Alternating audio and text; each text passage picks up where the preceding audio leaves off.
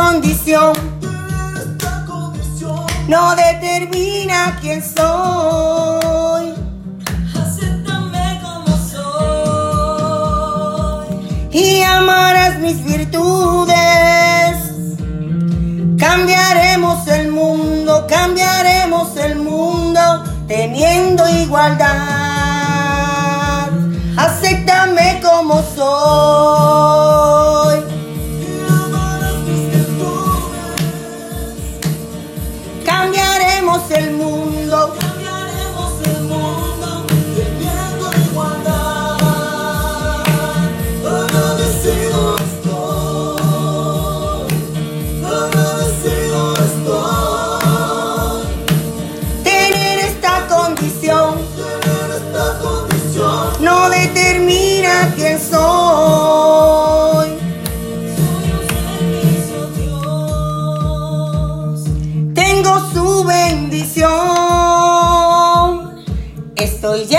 Amor. Tengo un corazón que Dios me regaló. Oh, agradecido estoy.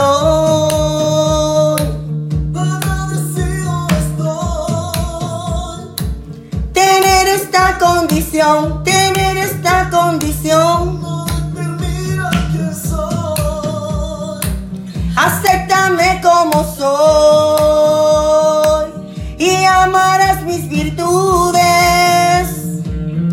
Cambiaremos el mundo, cambiaremos el mundo teniendo igualdad.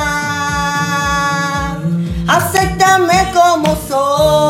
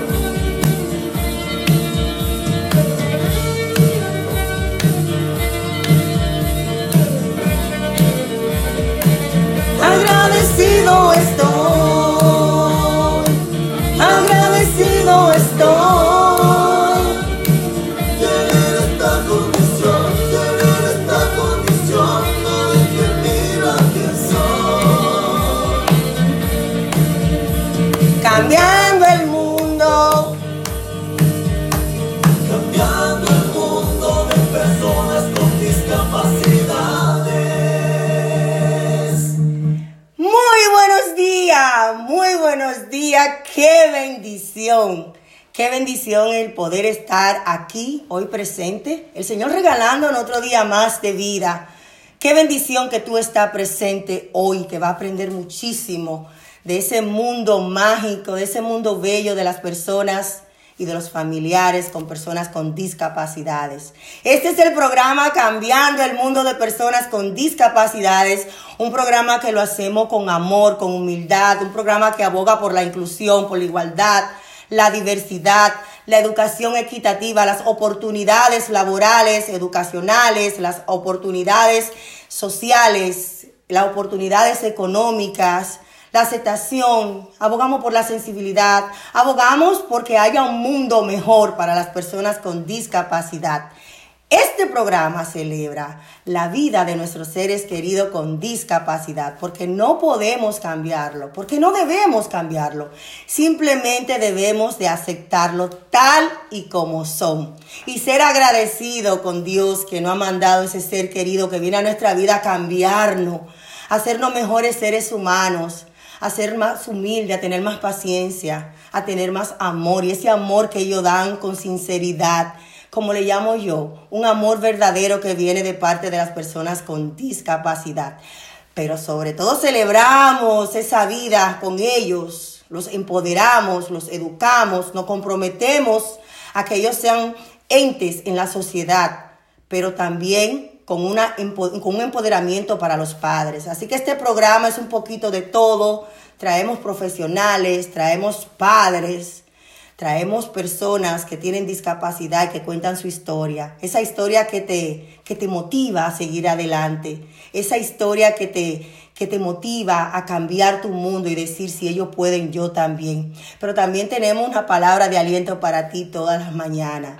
Queremos agradecer a Radio Torrente de Vida 89.3 FM en todo Boston, a Discapacidad TV en España, KS Radio en la República Dominicana, Radio TV Radio La Sabrosa de Loren, radioguate.com en Guatemala, TV Radio Miami, estamos en televisión y en radio en Miami, como igual también en España, Radio Plenitud en Venezuela. Señores, estamos conectados por toda parte del mundo y por supuesto por nuestras plataformas digitales a través de YouTube, en nuestro canal de Cambiando el Mundo de Personas con Discapacidad. Inscríbete, dale a la campanita, comparte comparte esta oportunidad de aprender más de los seres queridos con discapacidad. Ve al canal de Discapacidad TV en España, suscríbete, dale a la campanita también para que juntos podamos cambiar el mundo. Estamos en Instagram, estamos en TikTok, estamos en todas las plataformas digitales, no hay desperdicio.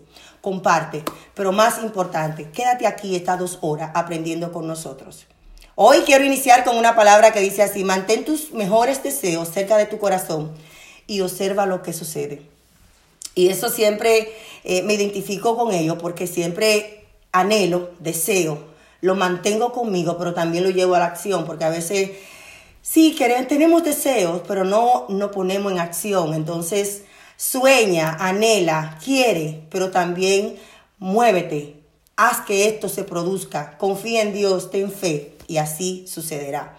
Queremos darle la bienvenida como siempre todos los sábados a nuestra pastora Rosilia Barranco, que como todos los sábados tiene una palabra de aliento para ti, papá, para ti, personas que tienen discapacidad, pero para todo el mundo que están sediento de esta palabra. Adelante, pastora. Buenos días, muy emocionada y muy contenta de poder todos los sábados compartir esta palabra y poder también aprender con ustedes. Um, esta mañana eh, tengo una palabra que Dios me ha venido hablando esta semana y, y es que muchas veces cuando nos encontramos en situaciones que nos llevan contra la espada de la pared, eh, la espada de la pared, nos preguntamos que, que, si la vida tiene sentido, ¿verdad? ¿Cuántas veces nos ha venido eso a la mente? Que, que ya nuestra vida no tiene sentido, que, que de repente ya todo cambió y, y, quizás pueda ser una relación fallida, un trabajo que ya no tiene sentido para ti, tu salud se ha quebrantado, tu finanza se desequilibró, en fin, cualquiera de las áreas de tu vida se ha desmoronado. Y quiero contarte de un hombre en la Biblia llamado Job. Este hombre era un hombre muy estable en todas las áreas de su vida, pero un día su vida completa fue probada. Perdió a sus diez hijos, su ganado, sus propiedades y se quedó sin ninguna riqueza. Pero aún más, su cuerpo se llenó de lepra y estaba mal oliente, su cuerpo se, se, rompía en pedazos y no encontraba posición alguna en la cual para estar cómodo o sin dolor. Job tuvo un encuentro con Dios y su corazón fue examinado. Sus amigos lo juzgaron, él se defendió constantemente y dentro de eso Dios lo confrontó. Esto es lo que dijo Job en medio de su prueba. Dijo, preferiría que me estrangularan a seguir viviendo en este cuerpo. Tengo mi vida, no quiero vivir para siempre. Déjame en paz que mi vida no tiene sentido, dijo Job. Entonces, dijo también dentro de eso, estoy harto de la vida, pero eso eh, lo llevó a dar rienda suelta a su queja. Quiero presentarte tres pasos para confrontar esa manera de pensar y ese sentir que, puede venir muchas veces a tu vida. Y está en el mismo, en el siguiente capítulo de Job, y dice, si tú dispusieres tu corazón, si extendieres a él tu mano, si alguna iniquidad hubiere en tu mano y la echares de ti, y no consistieres que, no insistieres en que mole y, que traes a tu casa la justicia, entonces levantarás tu rostro limpio de mancha y será serás fuerte, nada y olvidarás tu miseria, o te acordarás de ella como de aguas que pasaron. La vida te será más clara que el mediodía, aunque oscureciere, será como la mañana. Tendrás confianza porque hay esperanza. Mira alrededor y dormirás seguro Te acostarás y no habrá quien te espante, y muchos suplicarán tu favor.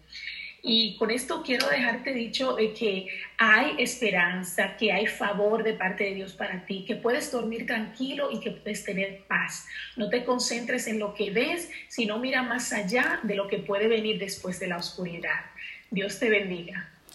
Le habla una pastora que su madre sufrió un derrame cerebral, es una persona discapacitada en estos momentos, es una persona que necesita atención, que ella la está cuidando, que ella vive su proceso día a día, que recientemente también tuvo una recaída. No te está hablando de una pastora que vive una vida alegre porque creen que porque la persona cristiana no tiene contienda, no tiene preocupaciones, no tiene proceso. Te está invitando a que confíe en Dios, a que vivas, a que tengas fe, a que siga adelante.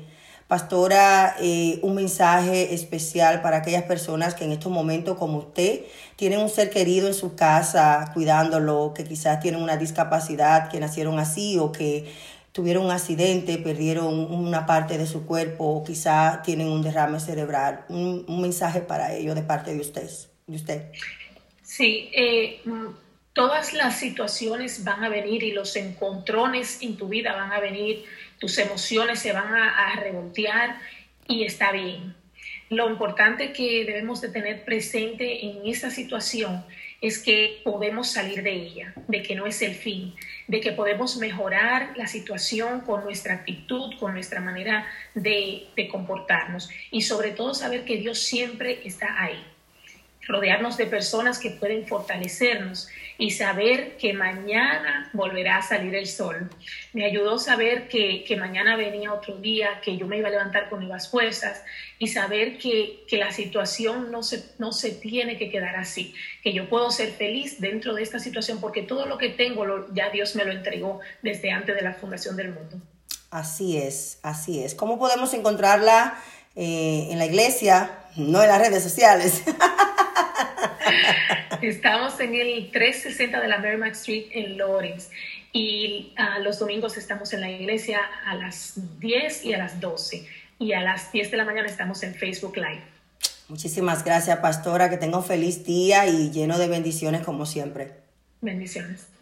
Señores, quiero agradecer infinitamente a Vecina Beauty Supply por este programa. Quiero agradecer a Vecina Beauty Supply por su apoyo que siempre nos da. Ellos están en Lynn, Boston, Jamaica Plain, Roxbury, en Lawrence y en la Broadway. Gracias a Vecina Beauty Supply con el teléfono 978-557-0090. Vecina Beauty Supply donde la belleza comienza. En We Care 365 Adult Foster Care es un programa que te ayuda a pagar a tu ser querido que quizás tuvo un derrame cerebral o que quizás tuvo un accidente o tiene una discapacidad y no puede estar solo. Llame a Arelis Gómez al 508-562-1294. We Care 365 Adult Foster Care.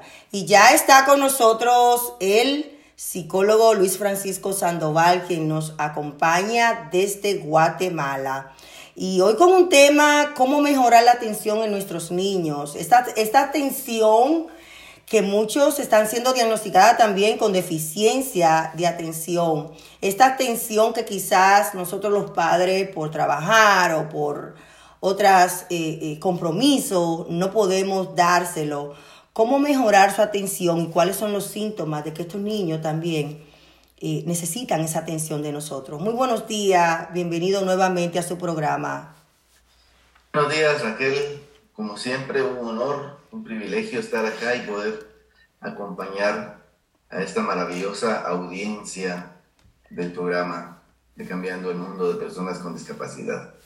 Es eh, en realidad eh, una labor eh, maravillosa la que realizas, Raquel, y pues eh, mucho gusto acá para poder apoyar. Buenos días también a Lisa, que nos está apoyando desde Argentina. Este tema, este tema nos identificamos todos los padres y más ahora con tantas tecnología, con tantas eh, bombardeamientos que tienen nuestros hijos, con los amiguitos, con, con diferentes temas que hay en la sociedad. Eh, ¿Cómo podemos ayudar a nuestros hijos a, a tener, eh, eh, a tener una mejoría eh, en su comportamiento, en su desarrollo diario y cómo podemos nosotros los padres identificar cuando nuestros hijos necesitan atención de nosotros. Pues eh, Raquel, la atención de lo- eh, es vital y es fundamental para todos los procesos de organización, eh, tanto de la vida cotidiana como de procesos eh, académicos. O sea, si, el- niño tiene alguna dificultad para poder poner atención, se le va a dificultar muchos procesos de trabajo y de organización.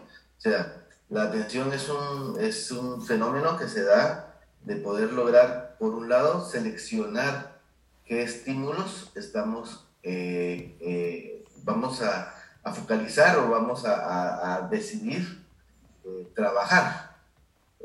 Eh, y esto pues tiene todo un proceso, todo un canal que se está dando a nivel de, de la organización, de la integración que hay en nuestros sentidos que permiten poder eh, captar lo que hay alrededor nuestro y que el cerebro pueda decidir, ah, esto es importante para mí y poner, y poner eh, su trabajo en función de eso que está, está viendo, ¿verdad?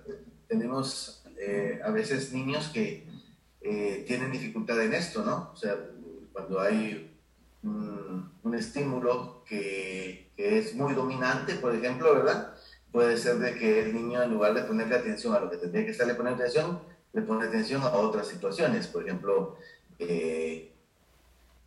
estamos en un, en un lugar en donde hay eh, mucho ruido, donde hay muchas imágenes, donde hay muchos colores, donde hay entonces el niño se pierde a veces en esta, en esta diversidad de estímulos que se está eh, alrededor y entonces al estímulo que nosotros sentimos que es el principal, que tendría que ponerle atención, pues se disipa entre eh, una cantidad de estímulos. Cuando eso pasa, se dice que el niño tiene un déficit de atención. Ese déficit de atención puede darse por diferentes, o sea, en diferentes tipos de, de, de, de patologías, por decirlo de alguna forma, o de, o de trastornos que el niño puede estar teniendo, como por ejemplo el déficit de atención por hiperactividad, puede ser también en algún caso de autismo, en algunas otras situaciones en donde el niño, eh, porque no tiene una adecuada organización de sus, de sus sentidos, ¿sí? donde la integración de sus sentidos está teniendo alguna dificultad, no logra eh, captar. También a nivel del cerebro eh, eh, puede ser que haya áreas en donde está muy difusa la información que se está entrando al cerebro y eso no permite que pueda poner atención. y esa es una vía, porque por un lado es poner la atención, pero el otro, el otro es, la otra situación de la atención es lograr sostenerla. Ese es un canal diferente dentro del cerebro. Por un lado está el canal en donde podemos poner la atención al objeto, pero por otro lado entonces está todo un mecanismo en donde ya entra en otras funciones a nivel de, de lugares como temporal, frontal, en donde el niño va a poder administrar su atención, ¿sí? Eh, sostener su atención y que esa atención, ese sostenimiento de la atención le permite al cerebro poder procesar la información, ¿verdad? Entonces son dos, dos momentos de atención, el de, el de focalizar la atención o seleccionarla y luego el de sostener la atención. Y a veces donde a veces tienen más dificultad de los niños. ¿sí? Puede ser que sí pongan atención, o sea, eh, está el papá, la mamá o la maestra y le dice, a ver, eh, fulanito, fulanita, ponme atención a esto y el niño pone atención. Pero ya en un proceso de sostenimiento de la atención comienza a tener alguna dificultad. O sea, durante un, tiene un lapso muy cortito, dos, tres, cuatro segundos, donde puede lograr poner atención y se va hacia otro mundo, ¿no? Y se distrae. Porque hay dificultades en el sostenimiento de la, de la- ¿Cómo, cómo mejoramos la atención? ¿Cómo, ¿Cómo hacemos en el ambiente para que nuestros hijos estén mejor enfocados y tengan más atención a lo que realmente queremos que en ese instante ellos tengan? De repente el otro día vi un video de un niño con autismo donde le estaban imponiendo que pusiera atención en un aula donde había mucha bulla, donde la una- otra maestra esta- estaba impartiéndole clase a otro niño, donde había muchísimos eh, eh, eh, ruidos, interrupciones.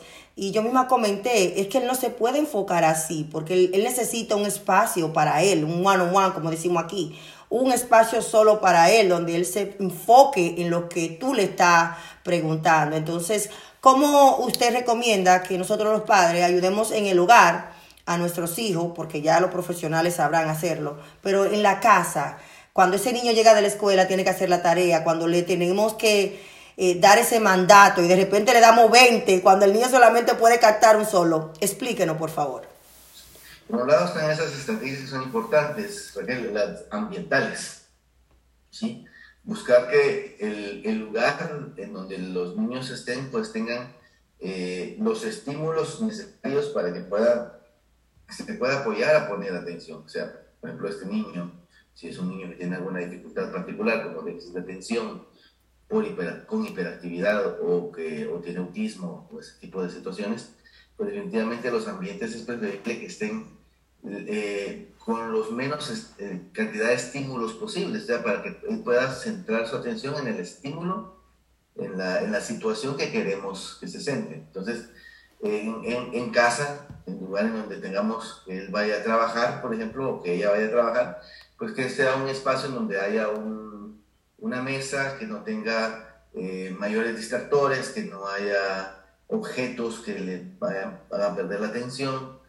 Mejor si esa mesa está frente a un espacio que no tenga eh, muchos colores o muchos cuadros o muchas eh, o una televisión o, o cuánta cosa que pueda haber de, de distracción. O sea, preparar ese, ese ambiente para favorecer que el niño pueda poner atención es algo que, que es muy recomendable. Y eso es algo que se puede hacer en casa, ¿no?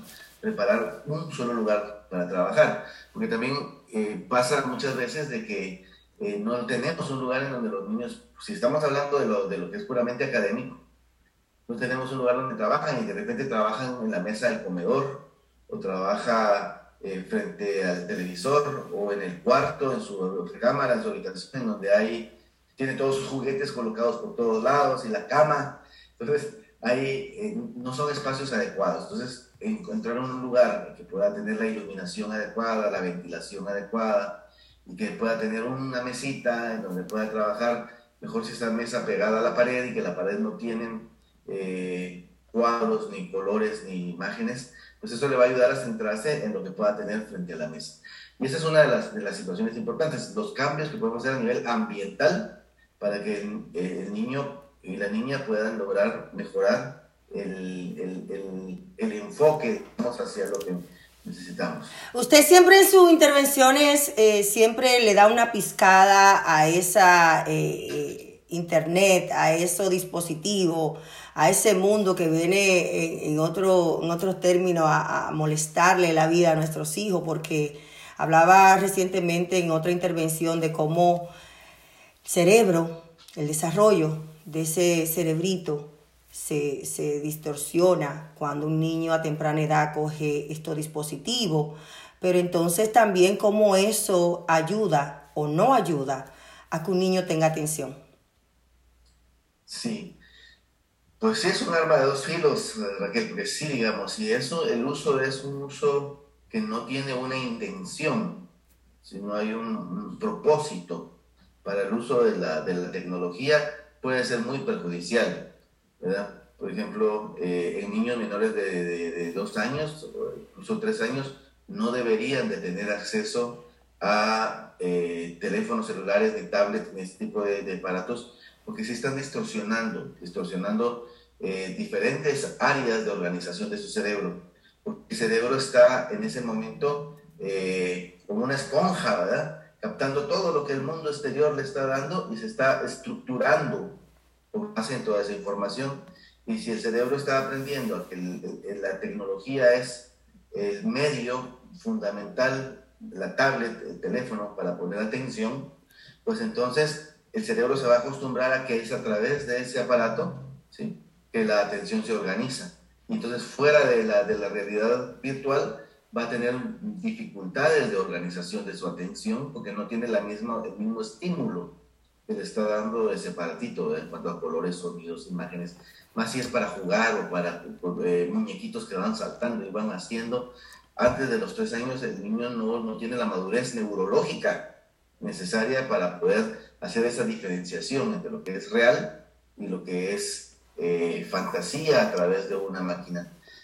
Pero sí, digamos, el uso de la tecnología puede servir en algunos casos de déficit de atención cuando hay programas eh, especializados que pueden ayudar a focalizar y, y, mantener la atención en algún elemento que se pueda estar eh, dando dentro de ese programa como parte de un proceso, digamos, de estimulación de la atención a la edad adecuada y el programa adecuado. Por eso digo, eh, la tecnología es, una, es maravillosa, es una buena amiga cuando tenemos un propósito para poder utilizarla. Cuando, cuando un padre entiende que nuestros hijos deben de ser intervenidos, ya sea por terapia o por llevárselo a su doctor de cabecera, para que tenga un diagnóstico o para que tenga esa, esa corazonada que sentimos nosotros los padres, que nuestros hijos necesitan esa ayuda, ese soporte de profesionales. Cuando un padre identifica que, que, que es necesario llevarlo al doctor? Pues eh, desde los primeros momentos de vida, la primera semana de vida, eh, el niño eh, logra tener dos, hay dos cuestiones que logra una es a nivel visual, y a nivel visual el niño logra poder hacer enfoque visual de, su madre o de, la, de, las, de las caras de las personas, de los cuidadores, y puede lograr mover sus ojos y poder organizar su visión para poder captar el rostro de su cuidador o de su cuidadora. A nivel auditivo, el, el, niño nace con el líquido amniótico dentro del oído y eso le está haciendo de que haya una protección a los sonidos externos, porque resulta de que dentro de la vientre de la madre estaba protegido por todo ese líquido y el líquido estaba entre sus oídos y estaba escuchando, pero estaba escuchando filtrado, por decir algo. Y en los primeros, la primera semana de, de fuera del vientre de la madre, pues el, niño todavía tiene esa protección y, y ese filtro que permite eh, ir poco a poco acostumbrándose a todo el ruido externo y a todo lo que... Y en ese proceso el oído empieza a calibrarse, el sistema vestibular también, para poder lograr poner atención auditiva en los primeros 10 días de... Entonces, cuando el niño nace prematuro, por ejemplo, ¿sí? el, el cerebro y sus funciones, su organización neurológica todavía no estaba madura para que el líquido amniótico saliera de su oído y entonces corre mucho riesgo de que haya alteraciones eh, a nivel de la atención y a nivel de su actividad e incluso en algún momento de desarrollo de algunas situaciones de protección. O sea, el oído, hay algunas estructuras en el oído, que una que se llama el núcleo de Corti, por ejemplo, que es encargada de la modulación del oído en el cerebro, que eh, cuando ese líquido sale antes de tiempo, antes de, esos 10 días que tenía que tener como el colchón para acostumbrar el oído al mundo externo y sale antes de tiempo, o cuando es niño y salió eh, un mes antes de que tendría que haber salido, entonces hay mucho riesgo de que el oído, que las estructuras neurológicas del oído se cierren como protección por la cantidad de ruido externo que hay y eso va a generar que pueda haber dificultades después de atención, dificultades incluso del habla, o incluso desarrollo de alguna, algún trastorno, tanto del espectro autista como de la hiperactividad. Atención padres, ¿escucharon lo que acaba de decir el doctor?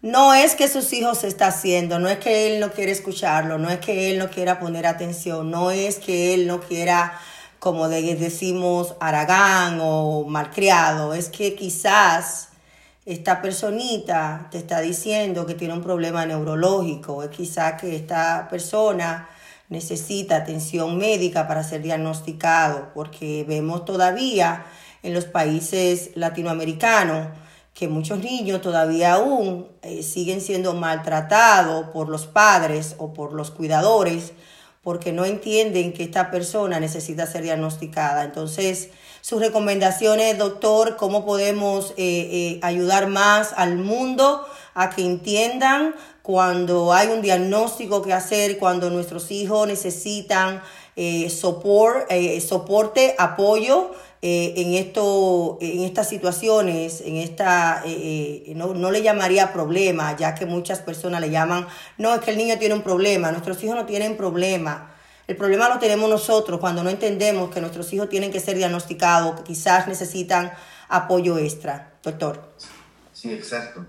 Eh, hay un eh, importante que los papás, sobre todo los papás que tienen niños pequeños, eh, tengan mucha observación de, los, de, lo, de lo que le llaman la ventana de los mil días, que es desde el momento de la concepción hasta que el niño cumple dos años de edad. Porque todo lo que esté pasando en ese periodo de la ventana de mil días va a influir muchísimo en la vida.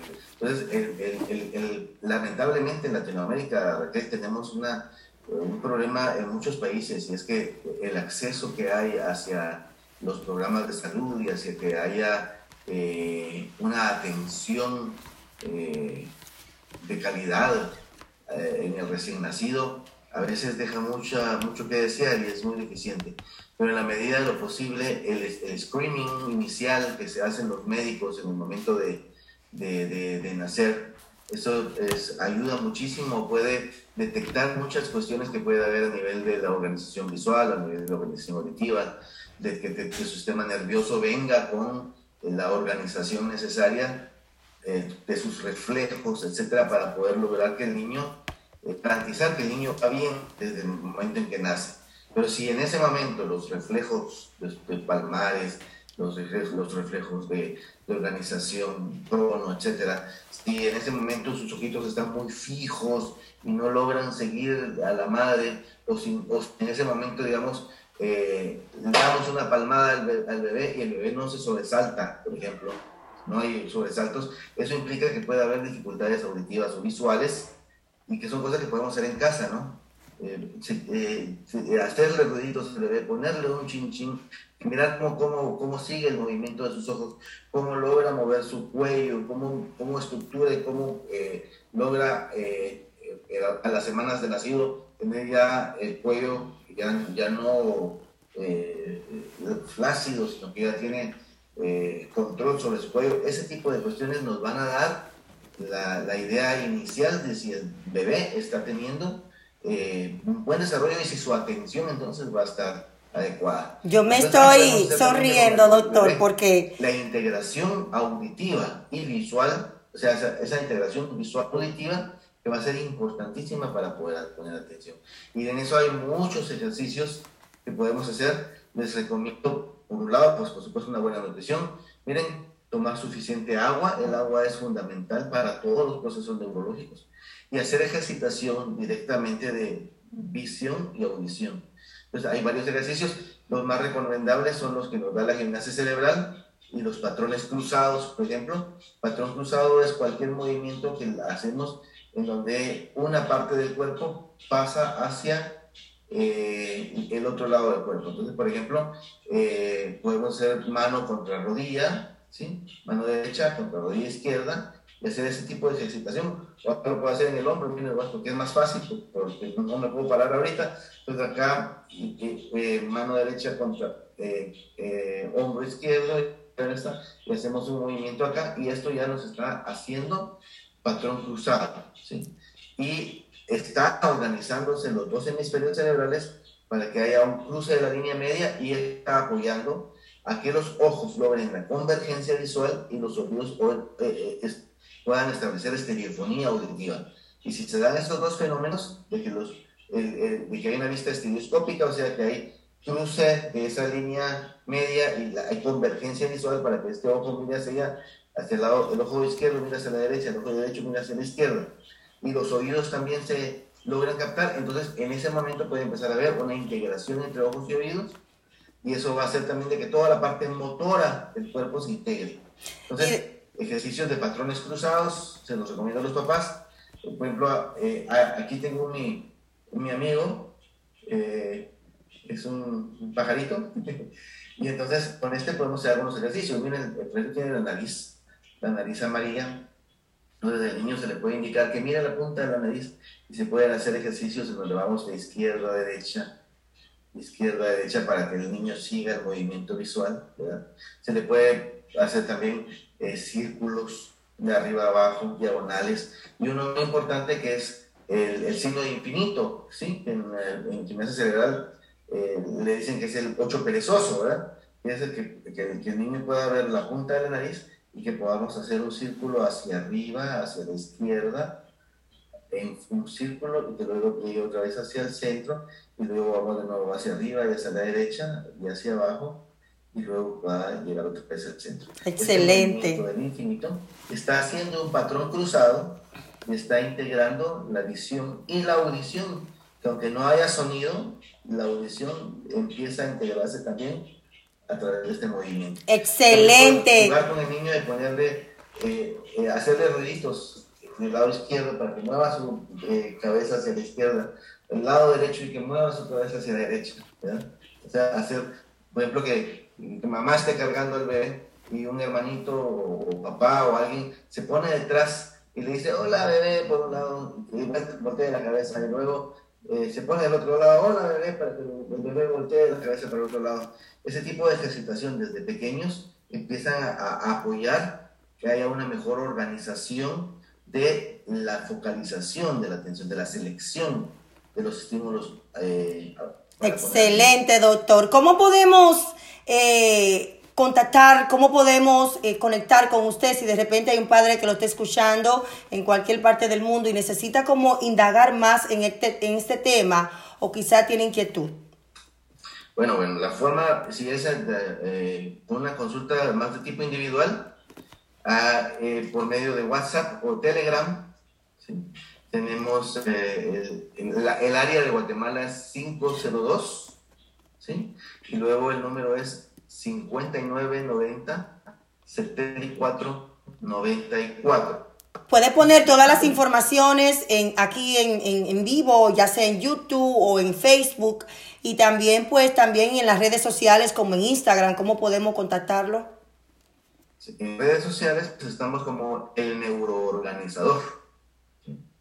Así, eh, en eh, Instagram y en eh, Facebook con una O, el neuro, neuroorganizador, neuroorganizador. Y en eh, YouTube con dos O's, el neuroorganizador. Excelente. Señores, vamos a ayudar también a nuestros hijos a que realmente esa atención que ellos necesitan de parte de nosotros, nosotros colaboremos con ellos.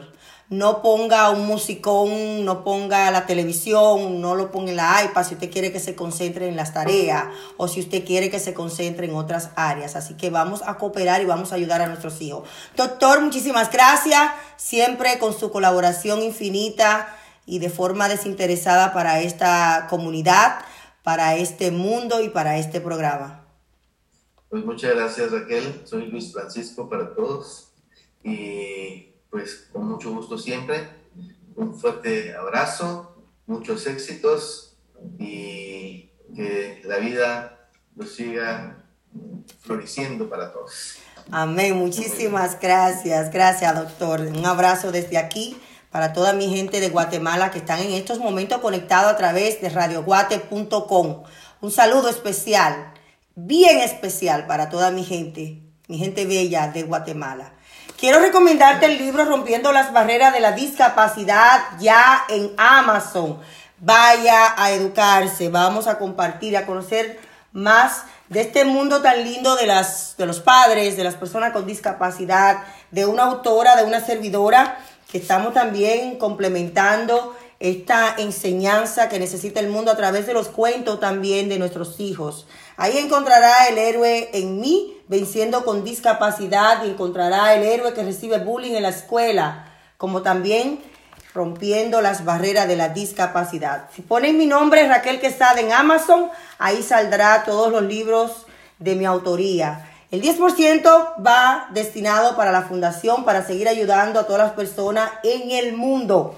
Estamos ayudando a muchísimas personas con muchas necesidades. De repente me llama una madre de Guatemala, de Nicaragua, de Venezuela, de la República Dominicana, que necesita ayuda, que necesita materiales médicos eh, esa necesidad que está en el mundo y solamente lo podemos hacer a través de la fundación si usted también nos ayuda. Estaremos el próximo sábado compartiendo con todos ustedes en Vecina Beauty Supply la firma de los libros. Estará la mascota de la fundación.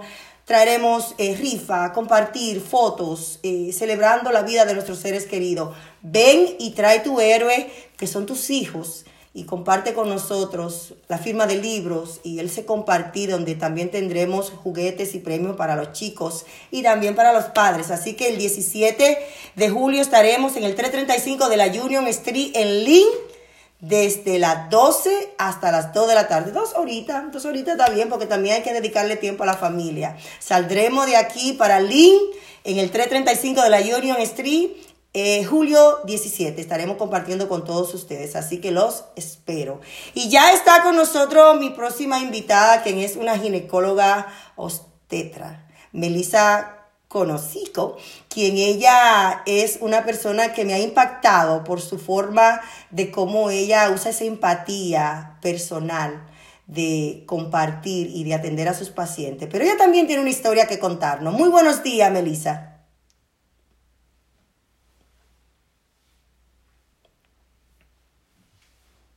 Buenos días, buenos días Raquel, ¿cómo estás? Muchas gracias por tu invitación a tu programa, la verdad que es un honor estar con todos ustedes y compartir eh, este día con todos ustedes, la verdad que muy agradecido. ¿Quién es Melisa Canonico? ¿Quién es Melisa la doctora? ¿Quién es Melisa la persona que tiene una discapacidad? Bueno, eh, bueno, yo soy Melisa, tengo 39 años, eh, tengo hipoacusia neurosensorial bilateral, que fue de nacimiento, que se tardó en diagnosticar y ese diagnóstico eh, se tardó porque no había en ese momento, hace 38 años, no había autoemisiones, que había un estudio como para diagnosticar hipoacusia. ahora en Argentina hay una ley que a todos los niños eh, recién nacidos eh, pueden hacer el diagnóstico el estudio de. En ese momento no había. Te vi fascinada cuando el doctor mencionaba del líquido, del screen que se le hace a los niños, porque es algo con lo que tú te identificas también, porque quizás fue lo que te faltó a ti o quizás fue lo que te pasó a ti. Claro, eh, faltó el estudio ese que hace 38 años no se hacía y bueno, eh, tardó porque bueno, los síntomas que yo tenía en ese momento no balbuceaba, no progresaba en el aula, eh, me costaba erguir la cabeza, eh, me costaba también, eh, bueno, adquirir más palabras y, bueno, y empezar a caminar. Y yo, para empezar a caminar también tiene que ver con el equilibrio. Entonces, se tardó y se, al principio se confundía con el espectro autismo, pensaban que yo no tenía autismo, se confundían y la intuición de madre pudo más que un diagnóstico médico en ese momento que mi madre este, mi madre decía no, puede ser no quiero no puede ser como que no mm, viste cuando la intuición de madre es más poderosa que un diagnóstico médico como que no estaba todo cerrado. Y bueno eh, en ese momento al año medio me diagnosticaron hipofunción acá en la ciudad de Buenos Aires, en capital, y no en La Plata, porque en La Plata no había ese estudio. Fue el doctor Juan Manuel Tato, que fue uno de los médicos eh, eminencia de la Argentina, y bueno, eh, bueno, fue todo un camino. Eh, me imagino que tuviste que pasar mucho proceso de terapias, de, de esto esta terapia del habla, que independientemente de que usa el aparato, pues te, tenía que pasar por estos procesos para estar hoy donde está. Y hoy donde está es que eres una doctora, una doctora ginecóloga que atiende a tu paciente con esa empatía que tú te identificas. Háblanos de eso, de cómo llegaste a ser ginecóloga y cómo tú te estás identificando con tus pacientes. Eh, bueno, eh, fue un camino, una dedicación eh, de años de tratamiento eh, con fonobióloga, con el sistema educativo, eh, con el, también con mi familia, con el apoyo de mi familia, que es fundamental. Eh, bueno que el- en la primaria, en la secundaria, eh, me desarrollé como una niña, una adolescente igual, eh, porque bueno, hubo un momento eh, que yo tuve que eh, eh, ingresar al jardín y era como eh, dos colegios, o aprender lengua de señas o integrarme al colegio común. Y eso era el punto clave en mí, que no me sentía a gusto con aprender lengua de señas, entonces me integraba más el colegio común porque tengo una rebeldía, una voluntad eh, para integrarme. Y, y entonces, eh, cuando yo siempre de los dos años a los 18 años utilicé audífonos de un solo oído, el oído derecho y el oído izquierdo no escuchaba absolutamente nada, nada, nada. El oído eh, audífono eh, me apoyaba en la lectura labial, o sea, me, me gustaba mucho leer, la- leer libros, o sea, me apoyaba en mis compañeros me daban apuntes en la facultad. Y eh, bueno, y después cuando me recibí de médica, yo cuando estudié la facultad no- nunca, eh, o sea, nunca dije a los profesores y nadie cuando ingresé dije, tengo hipacusia, no. Me lo guardé y cuando iba a dificultarme a comprender, a, escuchar al profesor, decía, profesor, ¿me puede aclarar bien o me puede vocalizar mejor? Porque tengo una, una dificultad para escuchar. Y bueno, eh, me recibí de doctora, eh, me recibí la carrera, después ingresé la, a la residencia.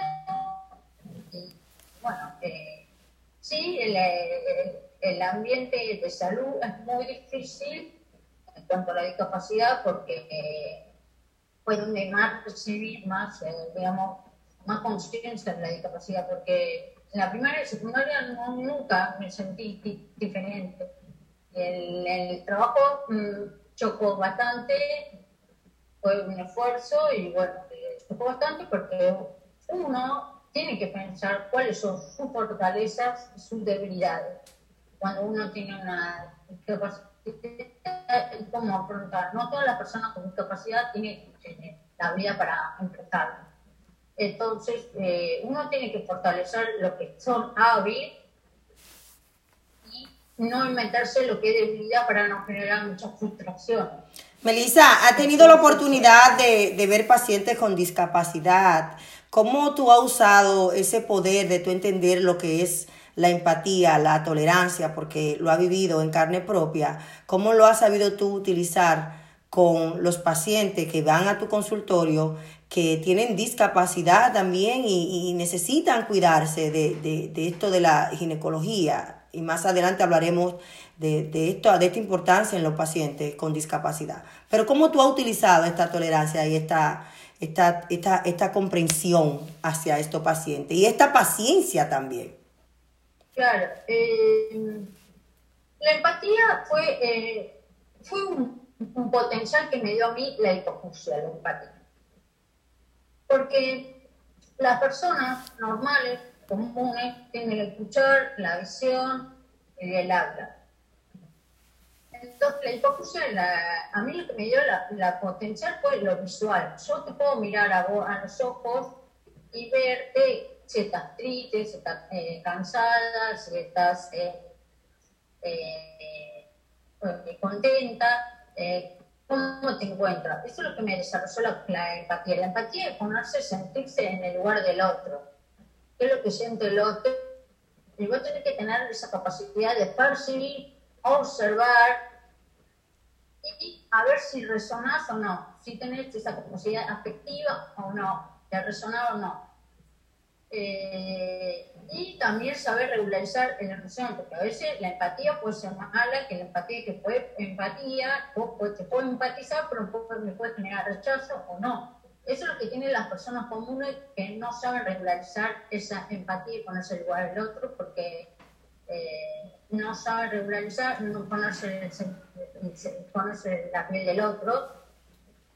Y eh, cuando el, mi, mi historia personal, encontramos con una persona hipoacústica, sorda, me encontré con dos diferentes situaciones. Una persona que, que son dos personas que sabían solamente lengua de señas, pero yo era dos personas diferentes en diferentes momentos. Me, eh, me pasó una situación que yo eh, no sabía hace 5 o 6 años lengua de señas y eh, no le pude ofrecer, eh, digamos, su privacidad, su, eh, la atención ginecológica, su esa persona hipoacústica, porque tuve que pedir intérprete de, de lengua de señas a un padre, a un hombre, Wow. con la hija. Que tiene que ver con la ginecología, que es un, un espacio privado donde la mujer no quiere intervención del hombre, donde ella se abre hacia el doctor y de repente tener esta, eh, eh, esta, este, esta barrera de comunicación Claro. hace totalmente la diferencia en un paciente. Claro, entonces ahí fue un episodio que a mí me hizo ver, porque yo me crié eh, solamente sabiendo hablar y todo, no hablar eh, para incluirme en la sociedad, para progresar y crecer, por eso fue mi punto de vista, pero no me imaginé que me iba a cursar con una paciente que sabe lengua de señas, no sabe leer y escribir, porque yo pensaba que yo iba a poder leer y escribir, y no, no sabía leer y escribir, que la parte educativa choca mucho también, eh, la dependencia de los padres, me chocó bastante que el padre intervino un hombre. Yo sí me quedé eh, impotente, como diciendo, no puedo ayudar y está hablando tu papá y yo no sé lengua de señas, como que me pasó eso.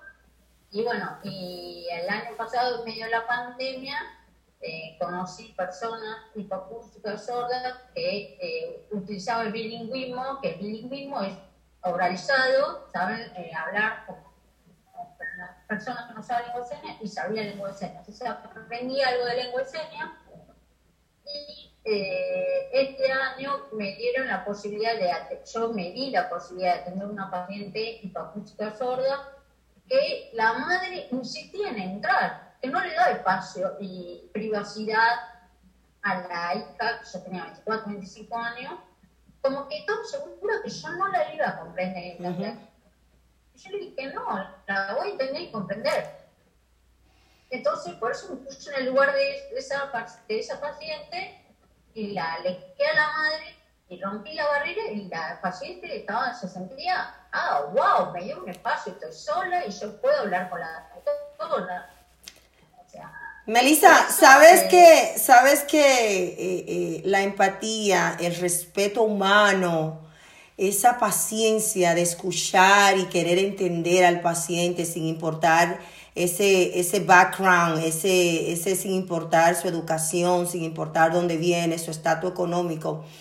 Yo sé que es una materia que le dan a ustedes los doctores, eh, esa empatía, ese raspor, ese, ese entender, ese humanismo, eh, son clases que es necesaria cuando decidimos estudiar psicología, cuando decidimos estudiar eh, doctor en otras áreas de la medicina. Pero hay doctores, hay profesionales en muchas áreas, no, no solamente en el área de la medicina, que eso le entra por aquí y le sale por otro, por otro oído. Y, y ese es el llamado que queremos hacerle a los profesionales, a que sean más humanos, a que dediquen el tiempo realmente que ese paciente, que esa familia necesita. Y si tiene dificultades de, de entenderlo, busque ayuda, vaya más allá de la estramilla, porque la empatía es escuchar con atención, es escuchar activa, de que estoy atendiéndote, te estoy escuchando y te estoy mirando, marca la diferencia en un paciente, Melissa. Sí, totalmente, de acuerdo con vos, Raquel. Es, eh, es parte de la inteligencia emocional, la empatía, que no solamente el área de medicina, sino a nivel de la sociedad, a partir de la niñez, de, la, de- de- de los niños, de las niñas, de la infancia, se ve que los niños empiezan a empatizar. Ese reflejo, la neurona que yo te veo, si vos me sonreís, en, en un bebé niño te sonríe. Yes. Esto es parte de la empatía, el desarrollo que hay que empezar, que, que hay que empezar a construir en la sociedad. También tiene que ver con el juego, con el juego que hay este, este año hay una cosa que me encantó participar, que en la escucha, eh, sentirse reflejado, en la, como te digo, en el espejo, en el juego, que yo lo estuve pensando mucho es en el juego con las muñecas, que este año lo pude lanzar la muñeca Eli, que es la primera muñeca con dispositivo auditivo junto con casita de muñecas. ¿Tú lo Eh, hiciste? eh, está en Argentina, acá te muestro. Cuéntame de eso, de ese proyecto tan lindo. Este, este es la muñeca Eli, que tiene dispositivo auditivo con un implante coclear, y esta, y esta es la muñeca Eli, que ¿Y por qué no le pusiste Mira. Melissa? es la primera muñeca eh, con dispositivo auditivo que eh, trabajé en el, en el proyecto junto con Federico, se llama. Qué lindo. Y, y que este fue uno de los proyectos más lindos porque yo en la niñez no me sentí identificada con ninguna muñeca. Sí, siempre vemos esa muñeca, vemos esa muñeca de color ojos verdes, rubia, muy, muy, muy, muy, pero ahora estamos viendo cómo estamos utilizando muñecas para identificar a los niños con su discapacidad. Es muy lindo. Wow, qué proyecto más lindo tiene Melissa. Sí, y Casita Muñeca hizo muchas muñecas de diversidad, es el fue inclusivo, también tiene una muñeca llamada Oli, y bueno, a mí me encantó esa muñeca eh, Eli, que tiene dispositivo auditivo para poder ayudar también a las personas que no tienen acceso a, a audífono, implante coclear, para que no sea tan limitado el tema de que es solamente lengua de señas, porque eh, por eso yo digo, estoy de acuerdo que no solamente los médicos, sino la sociedad, el trabajo en la empatía, de ponerse en el lugar del otro, cuando está afuera, en, en la policía o en una comisaría, en un banco, eh, en cualquier eh, espacio público donde puedan eh, ayudar a las personas con cualquier discapacidad. Excelente. es importante. Excelente. Más adelante vamos a tener a, a Melissa hablándonos de esto de la psicología, la ginecología y estos pacientes con discapacidad, la importancia de llevar a nuestros, a nuestras hijas al médico a tiempo, a pesar de que tienen su discapacidad, ellas también necesitan atenciones. Entonces vamos a hablar de muchos temas, de aquellas que quedan embarazadas, los procedimientos que se le hacen ginecólogos a estos pacientes que tienen discapacidad. Melissa, ¿cómo podemos encontrarte en las redes sociales? ¿Cómo podemos conectar contigo? Sí, eh, me pueden encontrar eh, bueno, en Instagram como Melcanónico, arroba Melcanónico. También tengo una página de consultas online que es www.doctoramelcanónico.com.ar que son consultas online que bueno, eligen el día y el horario.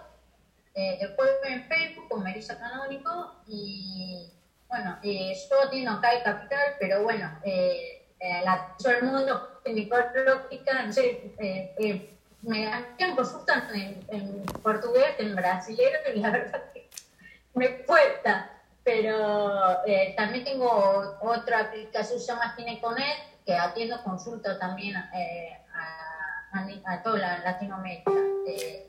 Pero bien. Excelente, muchísimas gracias por este espacio, gracias por abrir y compartir tu experiencia de vida, identificando esos puntos tan importantes que hace falta en la sociedad, en el ámbito profesional, que es la empatía, la colaboración, el escuchar, la paciencia, el amor, ese entendimiento que necesitan esos pacientes cuando vienen a nuestro consultorio. Y tú ponerte en los zapatos porque ha vivido lo que significa eh, ser una persona con una condición o una discapacidad. Gracias, Melissa. Eh, este espacio es tuyo y gracias por pertenecer ya a las personas que van a colaborar y siguen colaborando con este programa. Gracias a vos, la verdad muy agradecida de estar con vos y eh, eh, encantada de parte, formar parte de tu comunidad y eh, bueno, un gusto, un placer para ayudar a todos. Gracias a ti. Vamos por más, señores. Quiero recordarte que estamos transmitiendo en vivo a través de Radio Torrente de Vida 89.3 FM, Discapacidad TV para España, KS Radio, República Dominicana, Radio La Sabrosa de Loren.com en todos los Estados Unidos, radioguate.com, Guatemala, TV Radio Miami, Radio Plenitud en Venezuela. Estamos en nuestro canal de YouTube en vivo en este, en este momento. Y estoy feliz porque...